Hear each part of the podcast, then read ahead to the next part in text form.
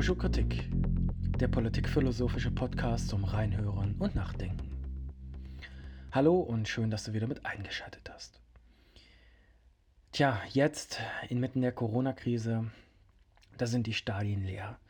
Da ist der arme, arme Fußballfan einsam und allein vor seinem Fernseher und muss die Geisterspiele mitverfolgen. Da heißt es nicht Deutschland vor, noch ein Tor, sondern letztendlich heißt es vor allem Tristesse. Was bedeutet es allerdings, wenn Fußball als Nationalsport hochgehalten wird? Was hat eigentlich Fußball und allgemein Sport für eine Funktion in unserer Gesellschaft? Das ist der heutige Beitrag für den Podcast Bonjour Kritik. Der heutige Beitrag hat bewusst einen provokativen Titel. Tor, Tor, Tor, jubel auch du, wenn du ein guter Nationalist sein möchtest. Nun, erinnern wir uns doch mal an die vergangenen Europameisterschaften, die vergangenen Weltmeisterschaften. Schwarz, Rot, Gold, überall, allgegenwärtig, allerorten.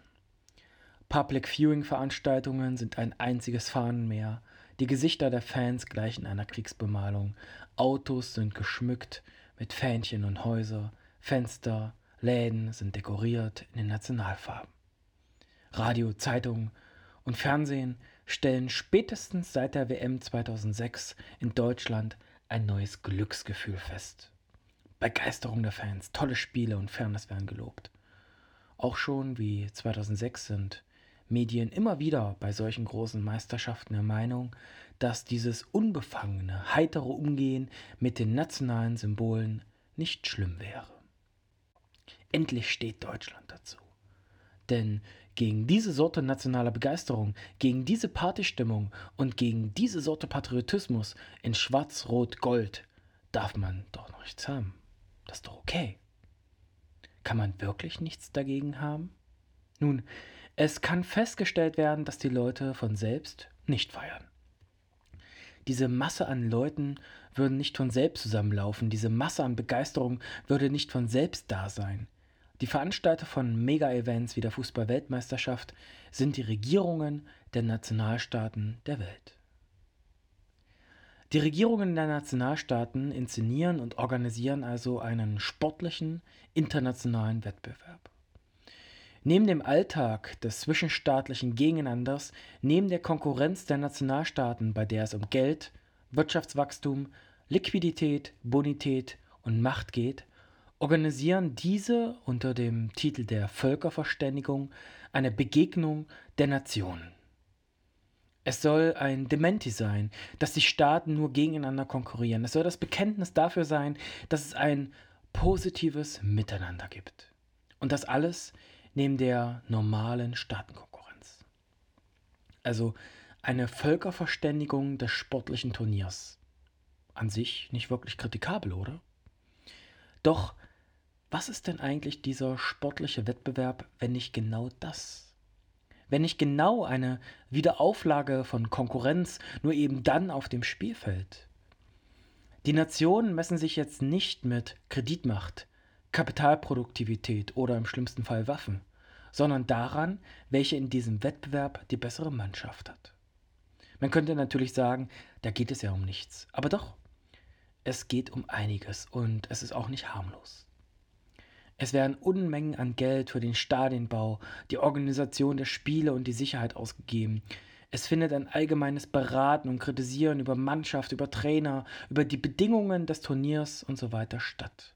Wochenlang vor und während eines solchen Wettbewerbs unter dem Gesichtspunkt, wird alles richtig gemacht, damit die Nationalmannschaft auch gewinnt? Es ist nicht nur so, dass bei diesem Wettbewerb ein paar Menschen zum Fußballspielen sich treffen und herausfinden wollen, wer die meisten Tore geschossen hat. Nee, nee, es geht um viel mehr. Es geht um nichts weniger als das Prestige der Nation. Der Sport ist hierbei Mittel zum Zweck bei der Durchsetzung innerhalb nationaler Konkurrenz. Auf dem Feld des Sports wird das Verhältnis, welches die Nationen untereinander einnehmen, nämlich das der Konkurrenz kopiert und letztendlich ist es ein Ringen um Respekt und Prestige. Und diese Selbstdarstellung kann übrigens auch in anderen Bereichen beobachtet werden. Da werden Musik, Kunst oder auch die kulinarische Küche als Mittel zum Zweck genutzt, um sich gegenüber anderen Nationen Respekt zu verschaffen. Da wird dann von Deutschland als Land der Dichter und Denker gesprochen oder Italien wirbt für sich als das Land der guten Küche. Das Konstrukt der Nation wird also mit Inhalt künstlich gefüllt und soll erlebt werden, insbesondere von den Nationenangehörigen. Die Regierungen der Nationalstaaten machen durch die Organisation und Inszenierung der Spiele dem Staatsvolk ein Angebot, um mitzufiebern, den Gedanken der Nation zu erleben. Und dabei ist die Regierung und die Nation von Anfang an parteiisch, denn das Ziel ist, die eigene Nation soll gewinnen. Bei den Nationenangehörigen gibt es selbstverständlich auch Unterschiede in der Ansicht zur Weltmeisterschaft.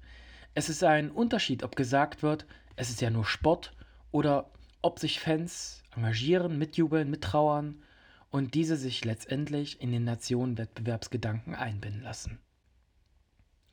Es kann also eine interessante Mixtur von Interesse am Sport und dem Interesse an der eigenen Nationalmannschaft, also dem Interesse an dem Prestige der Nation beobachtet werden. Es ist das sportliche Ereignis, welches die Leute zusammenbringt und sie rufen lässt, Deutschland muss siegen. Eine gute Strategie, denn für knallharte Handelswettbewerbe, für Kreditforderungen an andere Nationen oder für Auslandseinsätze bekommt man nicht Millionen auf die Straße, welche mit Deutschland fahren und schwarz-rot-goldener Schminke laut rufen Deutschland vor. Fußball als beliebter Sport ist also Gegenstand eines Nationenvergleiches. Ein Angebot an das eigene Staatsvolk, sich auch in diesen Nationenvergleich hineinzubegeben. Es ist die Teilnahme am Nationalen, welche Interesse am Fußball stiftet, und andersherum das Interesse am Fußball, welches die Teilnahme am Nationalen ermöglicht. Der einzelne Fan der Nationalmannschaft ist hierbei ein Anhänger des Sieges. Ein deutscher Fußballfan der steht auf dem Standpunkt, Deutschland muss Weltmeister werden. Der Fan vertritt hierbei ein deutsches Recht auf einen Sieg und macht auch sonst fleißig mit. Kritik an einzelne Spieler, an die ganze Mannschaft, an den Trainer, die Verteidigung der Mannschaft außerhalb des Spielfeldes gegenüber anderen Fans. Das eigene Subjekt also gleichgesetzt mit der Mannschaft, ergo mit der Nation und es wird dann eine Identifikation hergestellt, als ob man selbst einen eigenen Anteil am Sieg oder am Verlust hätte. Und das wird natürlich gerne gemacht. Das Angebot an den Fußballnationalismus nimmt man wahr, es wird für den Sieg gekämpft und sich fleißig auf die Schulter gekopft, wenn wir gewonnen haben. Aber wer ist eigentlich dieses Wir? Und wenn Arbeitslosigkeit und der soziale Abstieg drohen, das Deutschsein kann also dem nationenbewussten Staatsbürger niemand mehr nehmen ein Identitätsanker, der problematisch ist, denn die unkritische Identifikation mit der Nation als Gemeinschaft führt zur Ausblendung von Konflikten innerhalb der Gemeinschaft und automatisch auch zum Ausschluss. Dieses Wir-Gefühl wird aber nicht nur durch die Nationalmannschaft konstruiert, sondern auch noch zusätzlich in den jeweiligen Gastgeberland.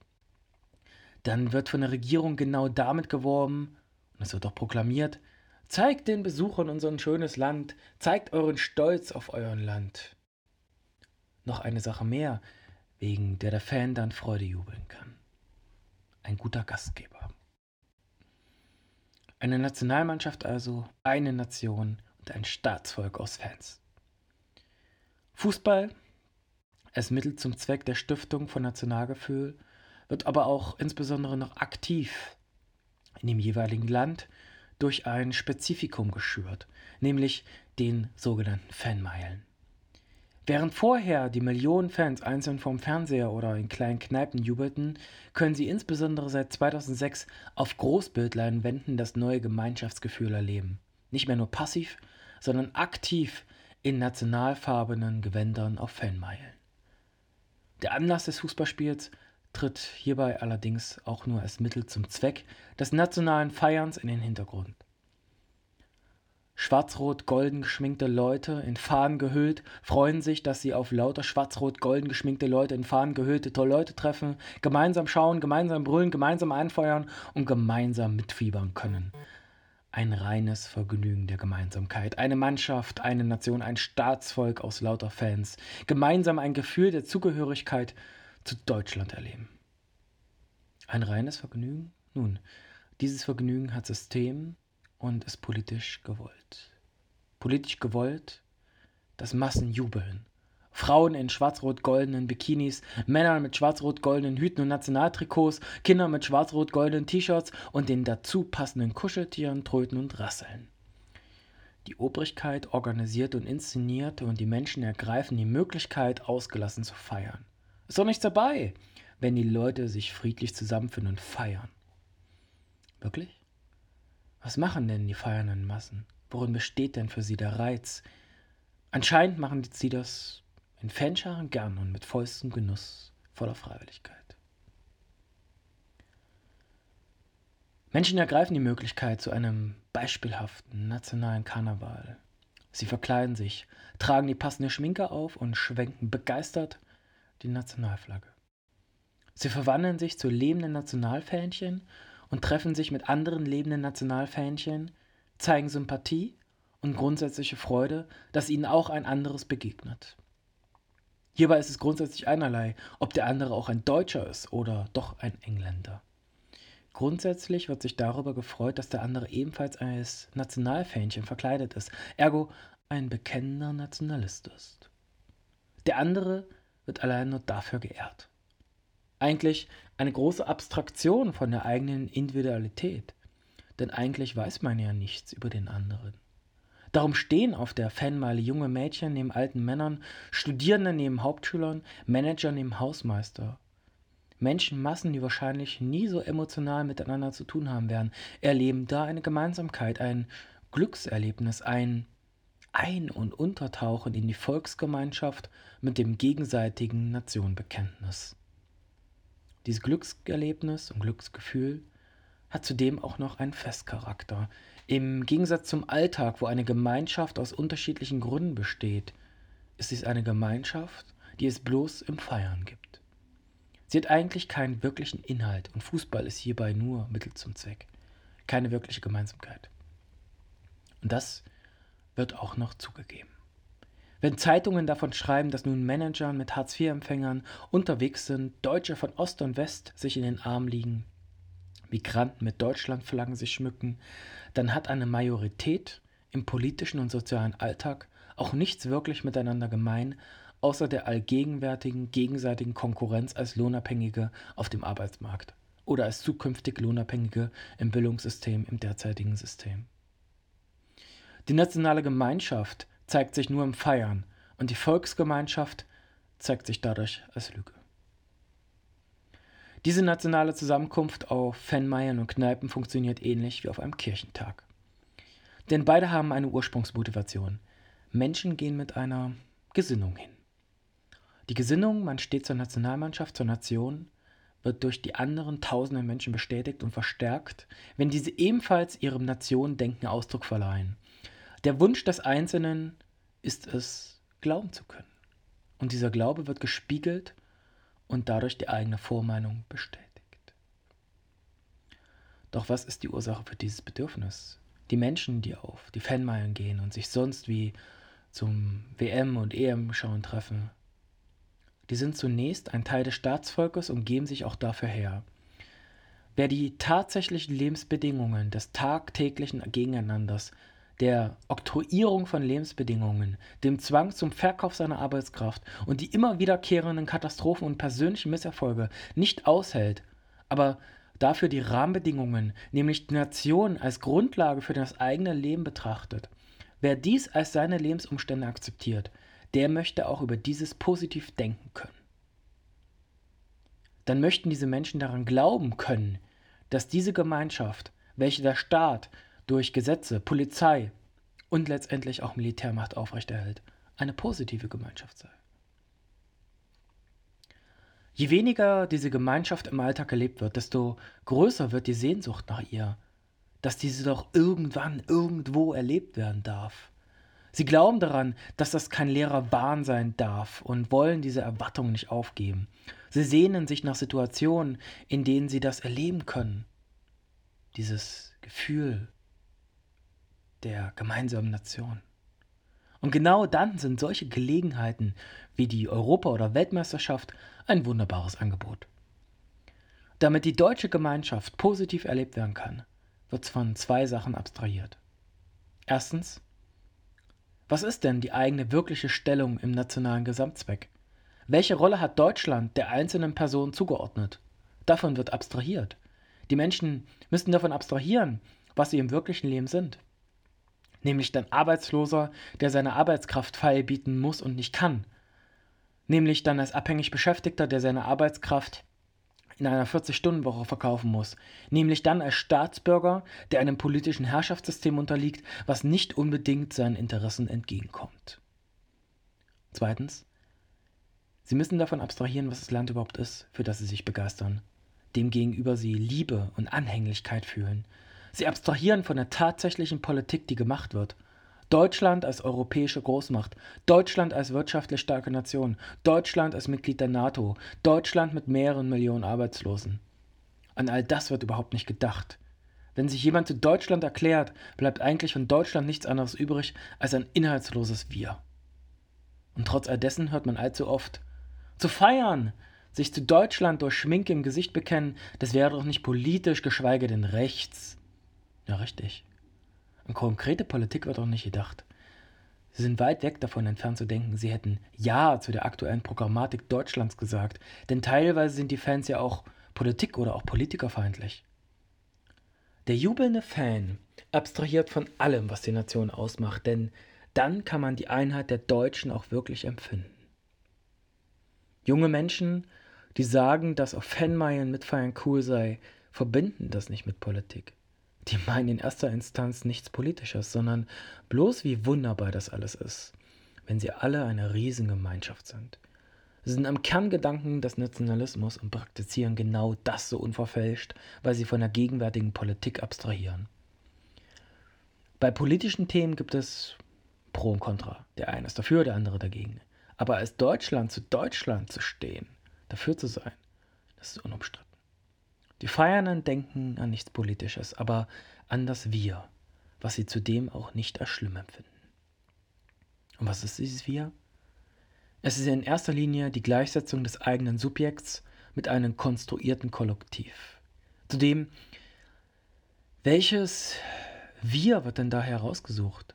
Das Wir der Studierenden? Das Wir der Lohnabhängigen? Es gibt viele Wirs. Doch das Wir, wozu sich der Fan bekennt, ist das einzig gültige Wir, welches vom Staat organisiert wird. Es ist Nationalismus in der größten Reinform. Bekennung zur grundlosen, reflexionslosen, unmittelbaren Parteilichkeit zu Deutschland. Dieses Gefühl erscheint so unmittelbar, so natürlich, dass man gar nicht nachdenken muss. Es ist die Bekennung dazu, dass die Nationenangehörigen ein Teil der eigenen politischen Identität sind. Dass diese politische Konstruktion, die ausgedrückt wird, wirklich die eigene Natur ist als wir denken und auf Deutschland stolz sein können. Aber wie geht das? Stolz sein. Wir. Stolz sein auf eine Leistung, auf die wir keinen Einfluss haben? Was ist eigentlich Leistung, wenn da Fußballer ein Tor schießt für Deutschland? Doch der Abgleich des eigenen Handelns mit einer Leistungserwartung, gestellt durch uns, gestellt durch den Staat, gestellt durch unser direktes Umfeld, das ist genau das. Erfüllen können wir also, wenn überhaupt, nur diese und damit auf uns selbst. Stolz sein auf das Land der Dichter und Denker? Viele haben jedenfalls noch nie wirklich gedichtet oder gedacht, worauf da stolz sein. Dass man zu der Nation, zu dem politischen Gemeinwesen, zu der Zwangsordnung, der man per Staatsmacht angehört, dass man da intime Gefühlsbeziehungen, Liebe, Trauer pflegt, die, die Tränen nur so fließen, wenn Deutschland verliert. Das ist nicht selbstverständlich. Und das war es lange nach 1945 auch nicht mehr. Und genau das leisten solche Veranstaltungen wie die Weltmeisterschaft, dass Millionen Menschen sich bekennen. Wenn von all dem abstrahiert wird, von einem selbst und dem politischen Programm, dann kann man mit jedem identisch sein und diese große Gemeinschaft wird gefeiert. Und der Staat hat Interesse an der Bezeugung zur Nation. Interesse an einer nicht begründeten Parteinahme für die Nation, denn wenn immer man Bedingungen für die eigene Parteinahme postuliert, weil hier Wohlstand herrscht, wenn man stolz ist, Deutscher zu sein, wird die Loyalität zur Nation riskiert, wenn die Postulation nicht erfüllt wird. So aber ist diese Unbegrenztheit, Unreflektiertheit und Unmittelbarkeit gewünscht und politisch gewollt. Und zu all dem begleiten und unterstützen Kampagnen wie Du bist Deutschland oder Dein Jahr für Deutschland, dieses freiwilligen Jahr, was jetzt eingeführt werden soll oder kolportiert wird. Dieses Denken und die Medien inszenieren die Weltmeisterschaft, indem sie Menschen zeigen, die mit Begeisterung und Enthusiasmus mitfiebern, wunderbar verkleidet und aufgeputzt sind. Dadurch wird Nationalismus salonfähig und normal und positive Konnotationen werden geschaffen. Und da kann man sich dann doch wirklich freuen, wenn mit nationalen Symbolen mittlerweile so unverkrampft umgegangen wird, dass das Land sich normalisiert. Endlich wurde die deutsche Reue aus der Geschichte entfernt und jetzt kann man stolz und rechtfertigungsfrei unverkrampft deutsche Demonstrationen abhalten. Aber wenn die Arbeitslosigkeit und der soziale Abstieg drohen, das Deutschsein kann dem nationenbewussten Staatsbürger niemand mehr nehmen in seiner Kleingartenanlage mitsamt seiner Deutschlandflagge. Ein Identitätsanker, der problematisch ist. Denn die unkritische Identifikation mit der Nation als Gemeinschaft führt zur Ausblendung von Konflikten innerhalb der Gemeinschaft und automatisch auch zum Ausschluss von anderen Nicht-Nationangehörigen. Tja. Vielleicht sollten wir aber falsche Ideen aufgeben, bevor Menschen sich für falsche Ideen aufgeben. In diesem Sinne, bonjour, Kritik.